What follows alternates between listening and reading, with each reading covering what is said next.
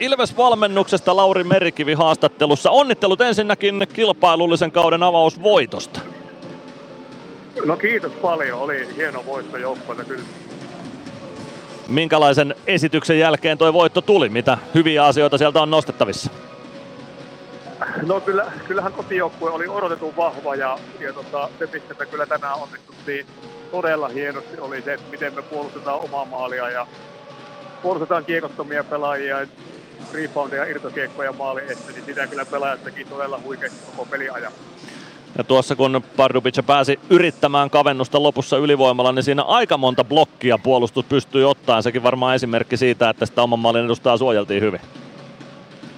No just näin, että et kyllä niinku pakitsentterit huolehtii knockoutit, suunniturit pystyy peittämään laukauksia viivasta, niin tota, sit, sit ollaan jo aika vahvoilla ja kyllähän tänään niinku joukkue näytti siinä hienoa esimerkkiä. Ja, ja, ja taas me sitten asetti tavallaan rimaan omalle toiminnalle, että mitä se on, kun puolustetaan, miltä se näyttää ja miltä se tuntuu, niin nyt oli, se oli hyvä, hyvä esimerkki siitä. Hyökkäyssuuntaankin joukkue oli riittävän tehokas. Kolme maalia vastustajan päätyyn ja hyökkäyspäädyssäkin hyviä vaiheita paljon pelissä.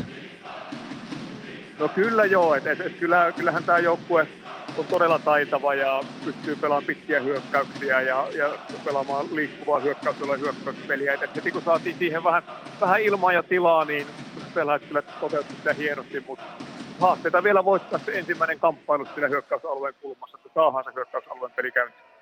Sanoitkin tuossa, että vastustaja oli tänään tosi vahva. Oliko tämä peli sellainen, niin kuin osasitte ennakoida H C Dynamo Pardubicen osalta? No kyllä, ky- kyllä kutakuinkin meni just sellainen peli, mitä odoteltiin ja sellainen kotijoukko, mitä odoteltiin. Et, et, tota, se oli hyvä mittari meille ja tosi, tosi hieno voitto. Nyt on sitten huomenna matkustuspäivä edessä ja lauantaina Bolzano vastassa Italiassa.